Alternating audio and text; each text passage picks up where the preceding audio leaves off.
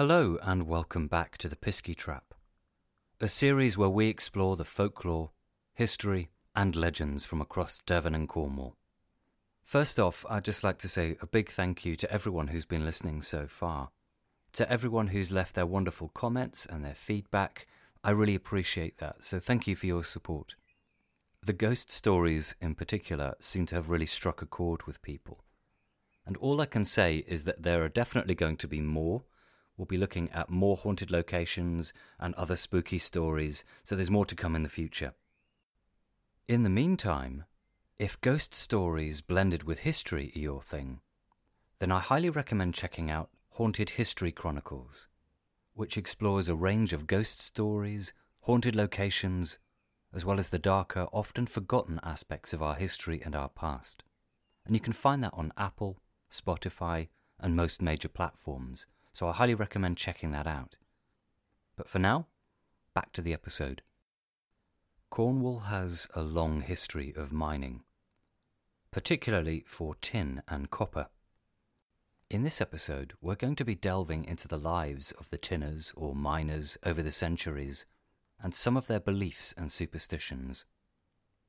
I can remember when I was about 8 or 9 years old, I had a teacher at primary school who knew quite a lot about myths and legends and folklore, and she was certainly one of the first people who inspired my passion for this sort of subject. I'm pretty sure it was from her that I first learned of what she referred to as the Knockers or Knackers. I recall her explaining to us that these were creatures, I suppose a little bit like dwarves or gnomes, that lived and worked in the mines. To me that was fascinating. There's already something in the idea of going down to work underground in a mine shaft that conjures up images of that environment, dark and dank and what it must have been like. But add into that mix the idea that there might be these mythical creatures lurking in the darkness that can either bring you good luck or perhaps bring about misfortune. That adds a whole other layer to it. This is going to be a bit of an exploration not just into the idea of these knockers, but also into the realities of working in a Cornish mine over the centuries, and why there might have been these beliefs and these superstitions. We're also going to be looking at one particular mine located near St Agnes, which has a story to tell. It's actually a ghost story, but it blends together many of these beliefs that there are spirits and otherworldly forces at work in the mines. It's this story which became so well known that a mine shaft was actually named after it, and it even became a common term used amongst the mining community at the time, which is the inspiration for this episode.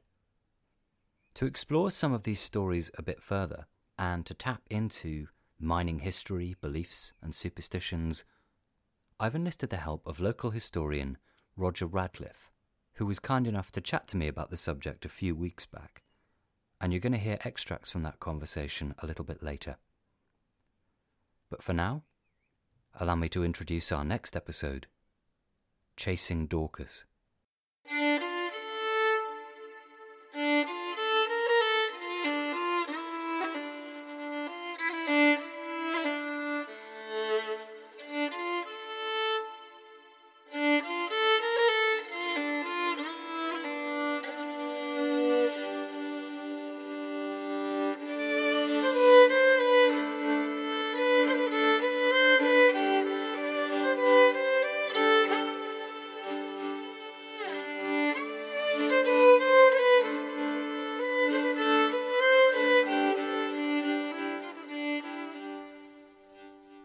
Their work is most by candlelight.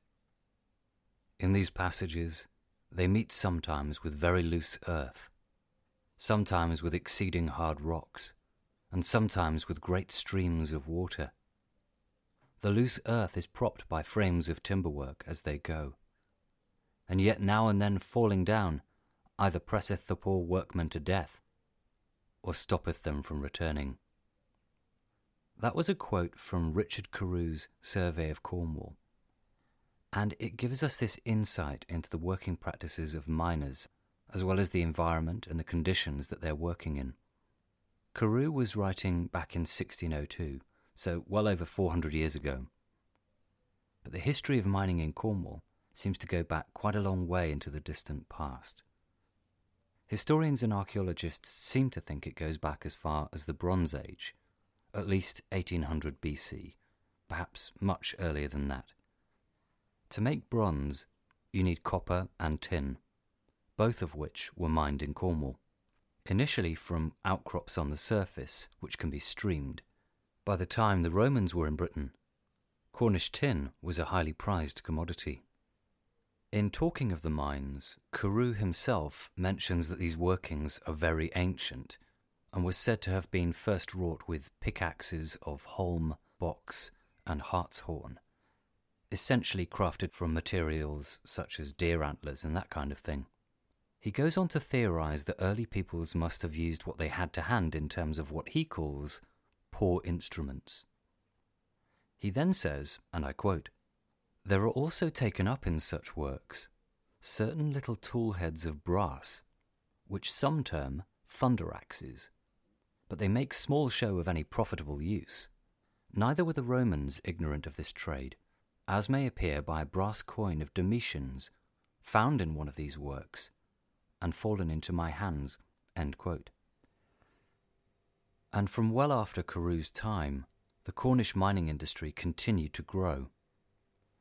According to the Cornwall Heritage Trust, and I quote, "By 1740, deep mining of copper was underway, made possible by the invention of increasingly sophisticated pumping equipment to remove some of the water from underground.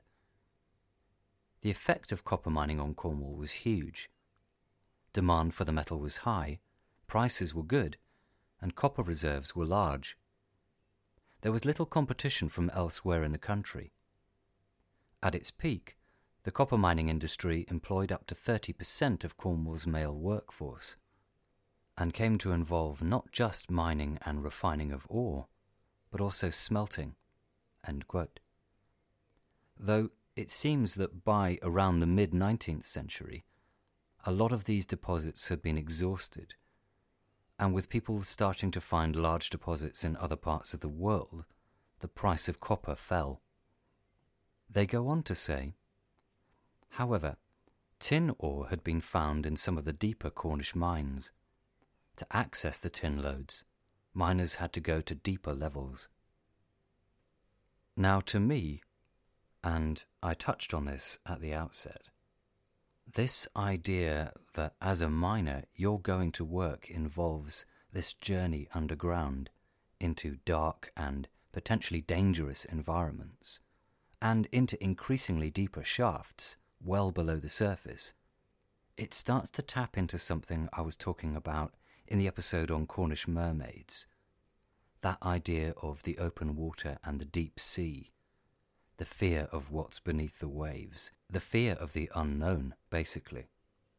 A few weeks back, I had a chat with Roger Radcliffe, who's a local historian, chairman of the St Agnes Museums Trust, and also leads walks and tours exploring Cornish heritage. I asked Roger about working conditions in a mine. They're clearly a dangerous environment, but it strikes me that working in a mine today, even with all our modern safety equipment and advanced technology, can still be equally unsafe. I also asked whether the very nature of a mine itself might give rise to stories and superstitions. I think the answer is certainly yes. I mean, these are dark places. You're going into a dark place underground. There's stuff you can't see. There are things that will prey on the imagination. And I think it's fair to say that the very environment of a miner is something, is a place that is going to propagate all kinds of thoughts. And, you know, we know from historical writings that some of this superstition really does go back a long way. You know, we're sort of certainly way back, I guess, from the start of underground mining. And the date of that is a little bit uncertain, depending on, you know, which sort of historical philosophy you subscribe to. But undoubtedly, people were burrowing under the ground from really ancient times. So I guess some of this stuff is quite deep-rooted by the very nature of the game, you know, the nature of mining. you think there's often people dwell on the fact that it was always dirty, it was noisy, it was, but actually you've still got those same safety issues now, even with all our modern equipment and things when people are working. Yeah, definitely. Modern mining techniques. I remember visiting a miner from South Crofty, a St Agnes man who, using modern methods, had darn near killed himself underground, and he was very lucky to survive. And, you know, I mean, accidents in the workplace happen. You don't have to be a medieval miner for it to apply to you only. Again, another example of a friend of mine who used to work at Wheel Jane. You know, some massive lumps of rock will be moving, and, you know, they'll be walking to work one day. He was talking to his friends, and he said to them, "Hark, listen, can you hear the ground talking?" And they said, no, "You're imagining it." No, it is. It's talking. And that was their way of saying that there was something moving. There was a noise. Well, they carried on to where they were working on that particular level. But when they came back, a piece of rock about the size of a car had fallen out of the roof of their level and had blocked their way. So he was right. He'd heard this. He was tuned in to those little creaks and groans of the ground talking. And, you know, that is horrendous to think of it. You know, a piece of rock the size of a car having slid out of the geology into their working. So, of course, it's dangerous.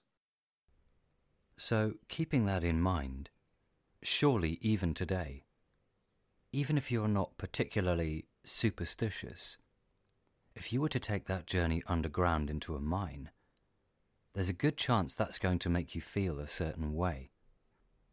We've established that mining in Cornwall goes back a long way. And alongside that history of mining, there seems to have been a broad range of beliefs, rituals, and superstitions that develop, which I suppose makes sense if you're going underground and into the unknown. Margaret Anne Courtney, in her book of 1890, entitled Cornish Feasts and Folklore, begins one of her chapters with the following, and I quote, "Although Cornish miners, or tinners as they are generally called, are very intelligent, and since the days of Wesley, a religious body of men, many of their old-world beliefs still linger. To this day it is considered unlucky to make the form of a cross on the sides of a mine, and when underground, you may on no account whistle for fear of vexing the knockers and bringing ill luck, but you may sing or even swear without producing any bad effect." End quote. So here we have mention of these creatures known as the knockers that inhabit the mines and are clearly still playing a part in the everyday lives of miners as late as the 1890s. In the same way that other, I guess, fairy folk, such as Piskies or Spriggans, are feared and respected, these knockers were said to only inhabit areas where there was a productive load, so they might bring you good fortune. But at the same time, you get the sense that they're a creature not to be trifled with. I find it interesting trying to track the origins of these beliefs and these superstitions and just how widespread they were.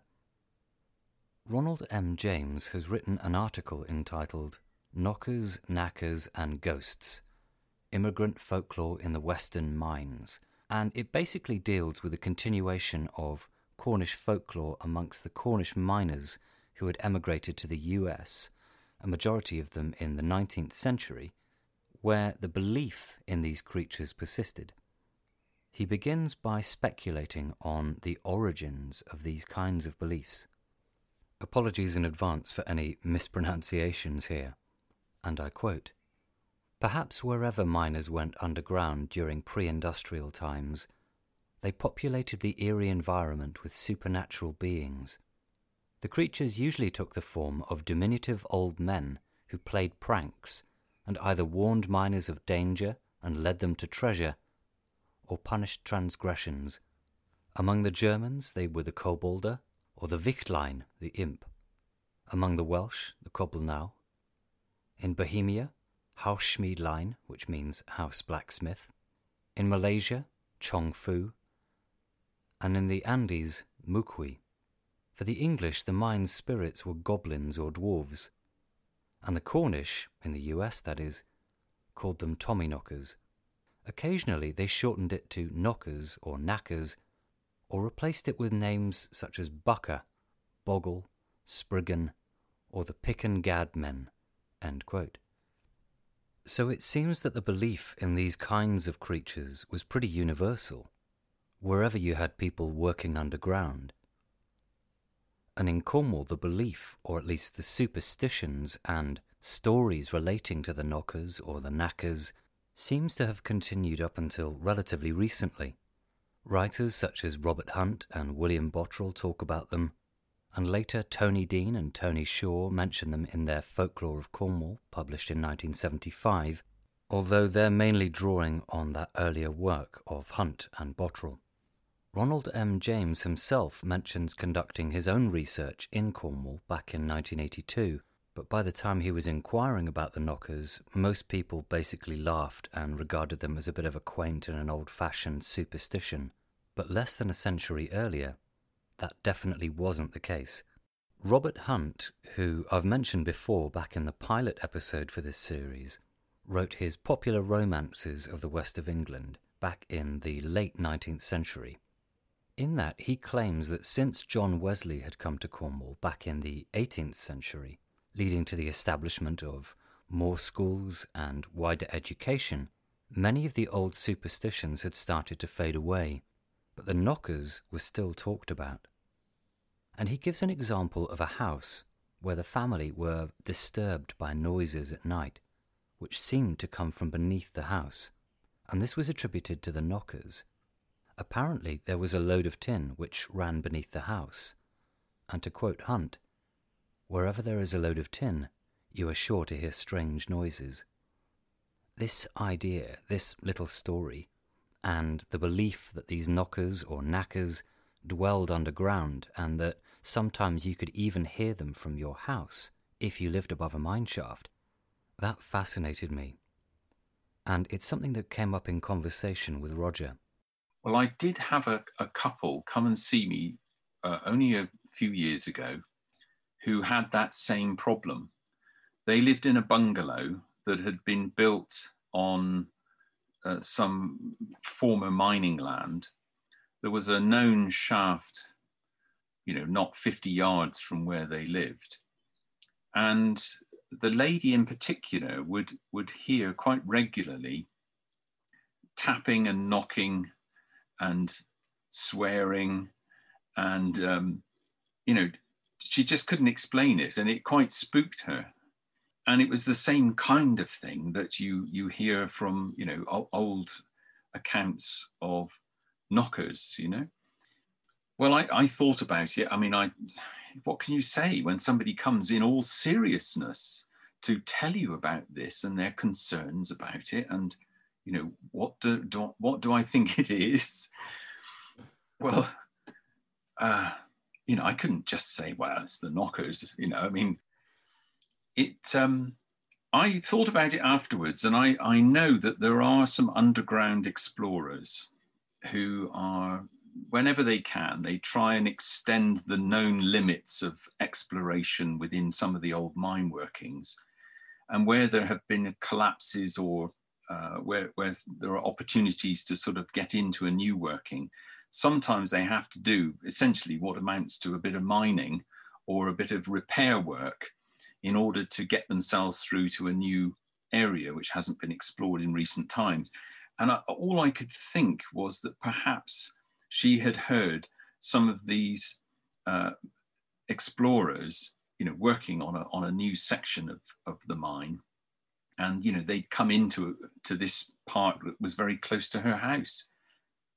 It's either that or it is the knockers, in which case I don't know what to say. A lot of the phenomena attributed to the knockers seems to consist of literal knocks and sounds within the mines.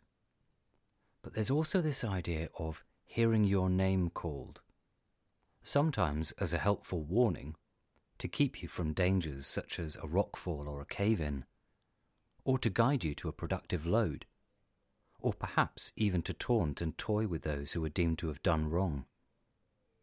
This idea of a voice calling out to you or having your name called was again something that came up in conversation, and in this instance Roger had his own story to tell in relation to Geevor Mine, which is over in West Cornwall near Pendeen. I mean, I don't know to what extent it exists in current mining practice, but certainly a friend of mine who used to work at Geevor Mine in the 1960s, kind of stroke 70s, he was given the task of driving the little engine that for the tram wagons underground. And his job, when they were working in a stope, they had a line of wagons, and his job was to move the wagons on, one wagon at a time, so that they could be filled from the chute, the ore chute that was above the location in the stope. And, so he would receive a command to move forward, and he would take the row of tram wagons forward one so that they could fill the next one, and so on, until the whole train of wagons was full, and then they would go off to be deposited. So he was doing this, and he heard a call, and he moved forward, and there was all hell let loose, commotion, what the hell are you doing? And of course, he said, well, you told me to go forwards. He said, no, we didn't. Yes, you did, I heard it plainly. Well, at that point, the proceedings stopped, and they went back up the shaft to grass, as they might say in the old days. And without question, when the three men were asked, why they were back so soon, one of the old stagers said, boy, he had his name called. And there was no question about it. They just were allowed to carry on, and they finished work there and then. It was like an omen that something bad was about to happen. And that was a level of suspicion that suspended operations in that level on that particular day. And that's deep-rooted. I mean, that is like they believe it. You know what I mean? I suppose, as you say, you don't want to mess around in these environments, because you could kill yourself straightforwardly. So I think that's quite a surprising carryover from long ago, What I really love about this little story, and what fascinates me, is the sense that these traditions were so ingrained that when you claim to have had your name called, it's stated as a simple matter of fact, a legitimate reason to go to grass or go back above ground. And this isn't that long ago, this is back in the 60s or the 70s. So it makes me wonder how many of these traditions and superstitions might continue even to the present day in some form or other, in parts of the world where people are still mining. There have been various theories on who the Knockers were supposed to be and their origins.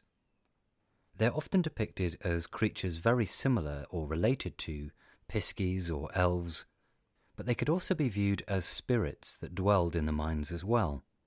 Hunt and Bottrell both talk about this old superstition that the Knockers were the spirits of workers belonging to a medieval Jewish community who had once worked the mines centuries earlier, though there seems to be no historical evidence for this whatsoever. Some historians have theorised that there may have been this belief they were the ghosts of the ancient Bronze Age miners, still going about their work, or acting as spectral guardians, if you like. Ronald M. James highlights the fact that these traditions exist in various forms all over Europe, and there's often, in his words, a muddling of the distinction between ghosts, particularly of the long dead, and elves. In the same way that many fairy folk across different cultures are often revered, there's this idea of the Knockers causing bad luck to those who are greedy, who misbehave, or show a disrespect. So there's lots of miners' superstitions that involve leaving an offering to the Knockers, perhaps leaving what's called a didgeon, a small morsel of food basically, from say your pasty or your heavy cake, for the Knockers to appease them or to give you good luck or good fortune. In my family, keeping the end of your pasty and, as a little sort of token, that is something that somehow I have got in my own understanding of pasties, and that it comes from miners who would keep the end of their pasty and just chuck it to one side as a little tail end to appease the knockers underground, you know.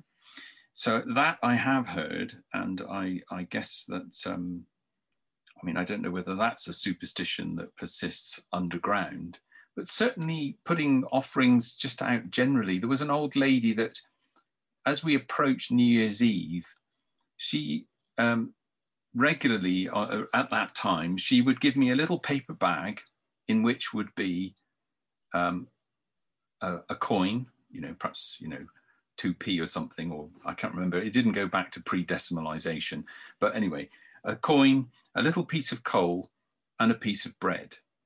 And that was a little good luck charm that you were to place on your doorstep as we go from one year into the next.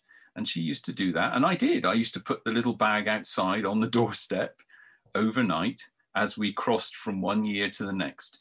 And it was a little good luck charm to ensure that you had food and warmth and money.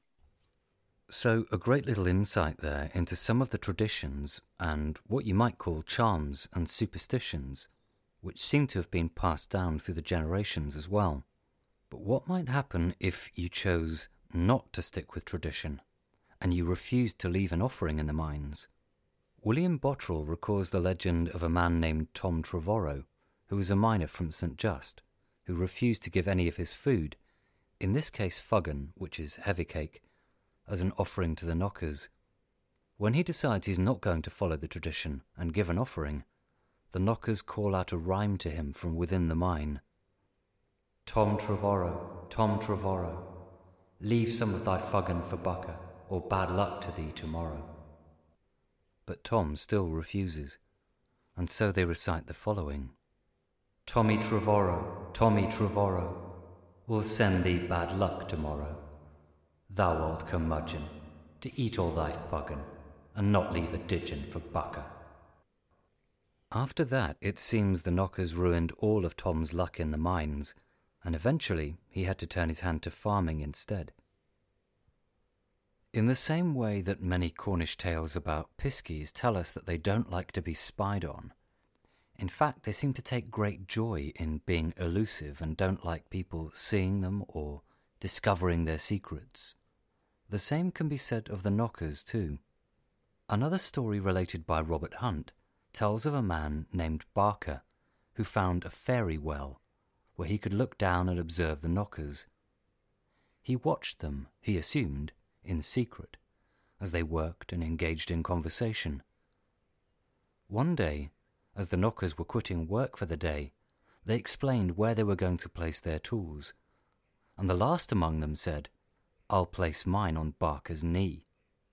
The man suddenly felt a terrible pain in his leg and was subsequently lamed for life. He was being punished for his curiosity.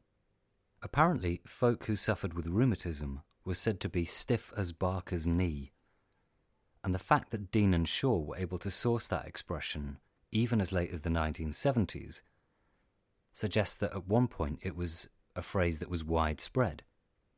In the story of Barker, you get the sense that these knockers are very similar to piskies or elves and gnomes. They're very mischievous and clever, but they're basically little miners.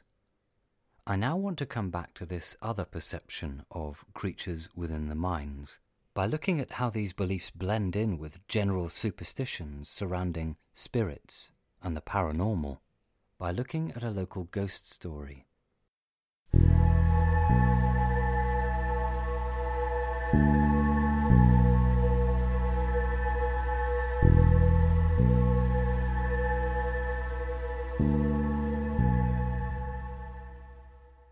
The following extract comes from Robert Hunt, and the story centres around a ghost that was said to haunt a mine in St Agnes.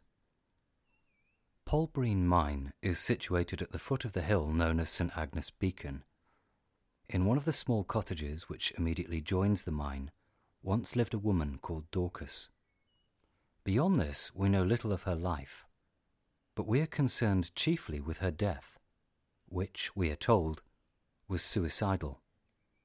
From some cause which is not related, Dorcas grew weary of life, and one unholy night she left her house and flung herself into one of the deep shafts of Polbreen Mine, at the bottom of which her dead and broken body was discovered. The remnant of humanity was brought to the surface, and after the laws of the time with regard to suicides had been fulfilled, the body of Dorcas was buried. Her presence, however, still remained in the mine.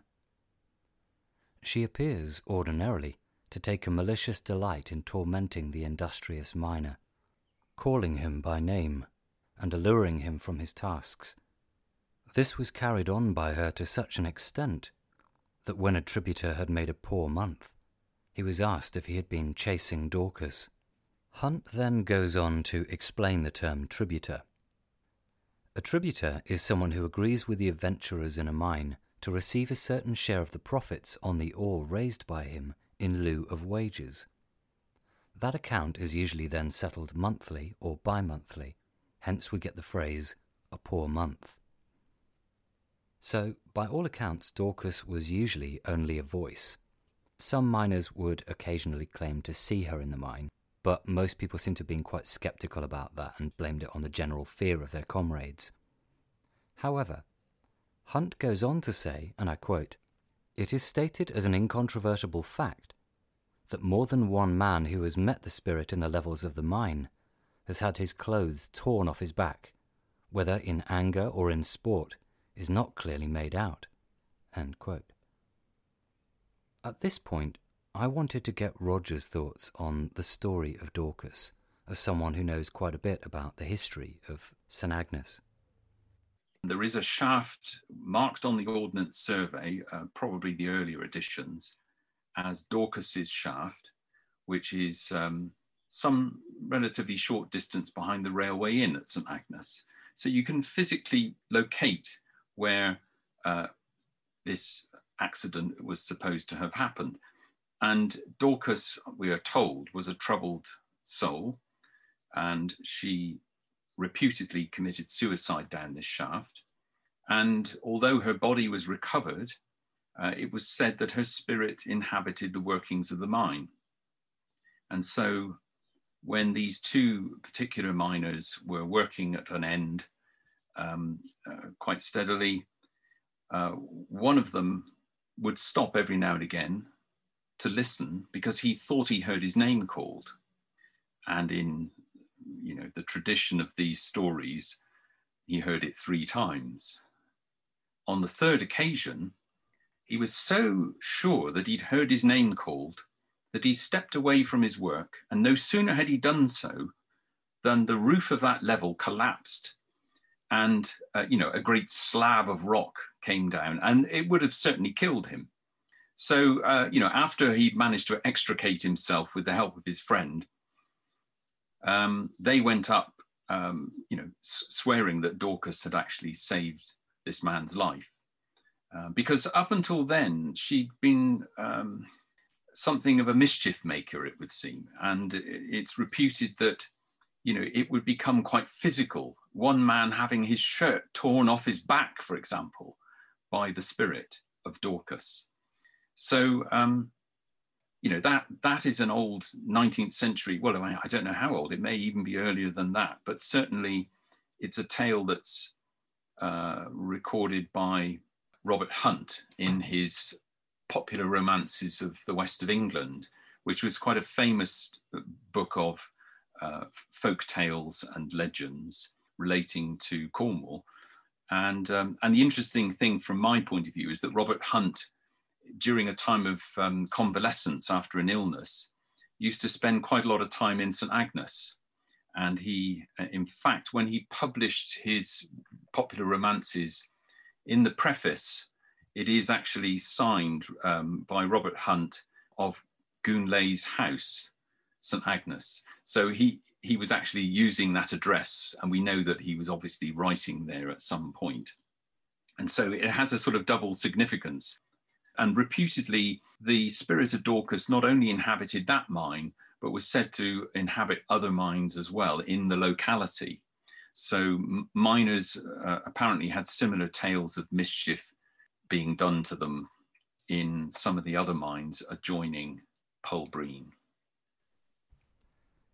Something I find particularly fascinating about this.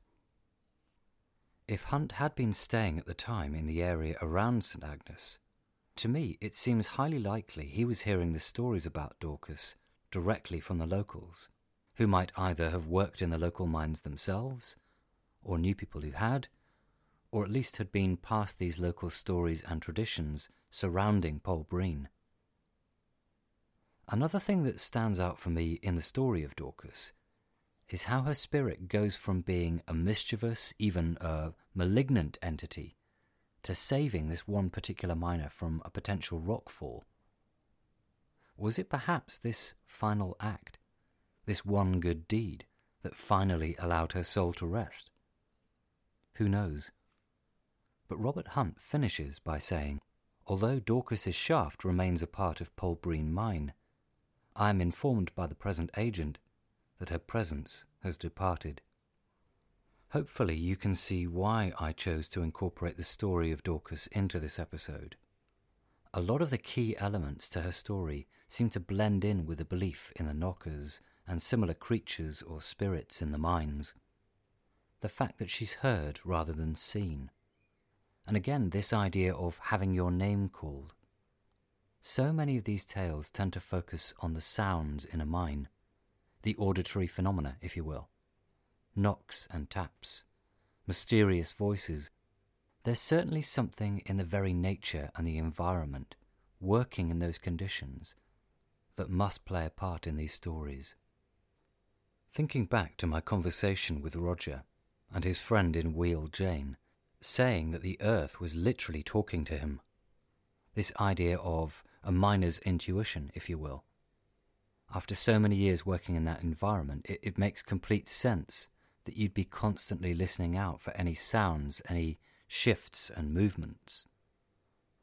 I think it's easy to look back at certain traditions and superstitions and see them as very quaint or old-fashioned, perhaps.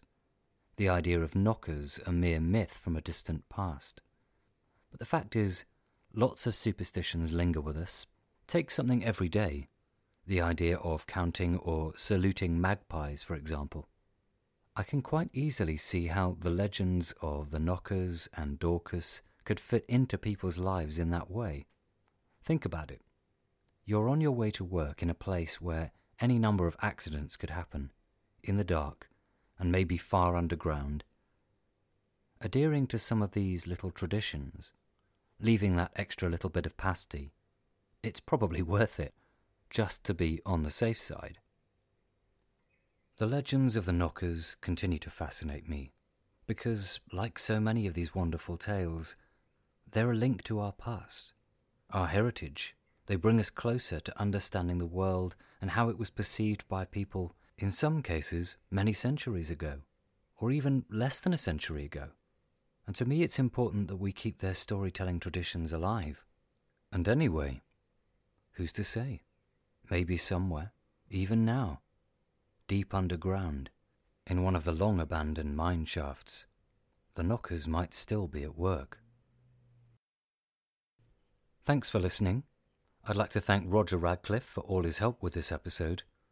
And if you like, you can check out some of the research sources by taking a look at the reading list for this series, which is in the show notes for each episode. Thanks again to all of you who've been in touch. If you have ideas for local stories from your area of Devon or Cornwall, whether it's myths and legends, haunted locations, or little gems of forgotten local history that you'd like me to explore in the series, then please feel free to drop me an email at thepiskytrap@gmail.com. Or you can find The Piskie Trap on Twitter, Facebook, and Instagram. If you're enjoying the series and would like to see more episodes, then please give us a like and share if you can. Ultimately, it's you guys as listeners that make this series possible, so if you'd like to support the project further and help me to keep researching and bringing you new episodes and more content, you can check out my Patreon page at patreon.com/thepiskytrap. The Piskie Trap is presented by me, Keith Wallace, with music by Elizabeth Westcott and artwork by Caris Harrington, We'll be back again very soon to talk about Cornish piskies.